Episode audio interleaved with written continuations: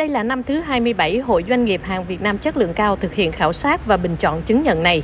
Năm nay có 519 doanh nghiệp có sản phẩm chất lượng được người tiêu dùng bình chọn là hàng Việt Nam chất lượng cao. Các ngành chế biến thực phẩm khô, thực phẩm ăn liền, gia vị, gia dụng có nhiều doanh nghiệp đạt chứng nhận.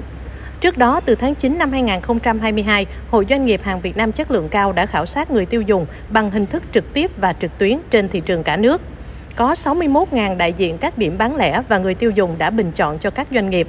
Các doanh nghiệp được bình chọn tiếp tục được hội kiểm tra, xác minh, đối chiếu, lấy ý kiến đánh giá của 99 cơ quan chức năng thuộc 36 tỉnh thành để đạt tiêu chuẩn hàng Việt Nam chất lượng cao.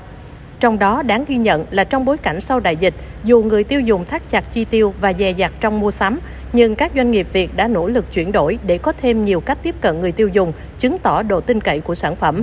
Ông Cao Siêu Lực, Tổng Giám đốc Công ty Cổ phần Bánh kẹo Á Châu, có sản phẩm được người tiêu dùng bình chọn là hàng Việt Nam chất lượng cao năm 2023 và nhiều năm trước đó, nói. Hàng Việt Nam chất lượng cao thì thực sự là thúc đẩy cho doanh nghiệp chúng ta à, có một cái mạnh mẽ đầu tư tôi là chất lượng đi đầu có sản phẩm tốt xây dựng cái thương hiệu rồi thì làm sao giữ cái phần thương hiệu rất là, là quan trọng.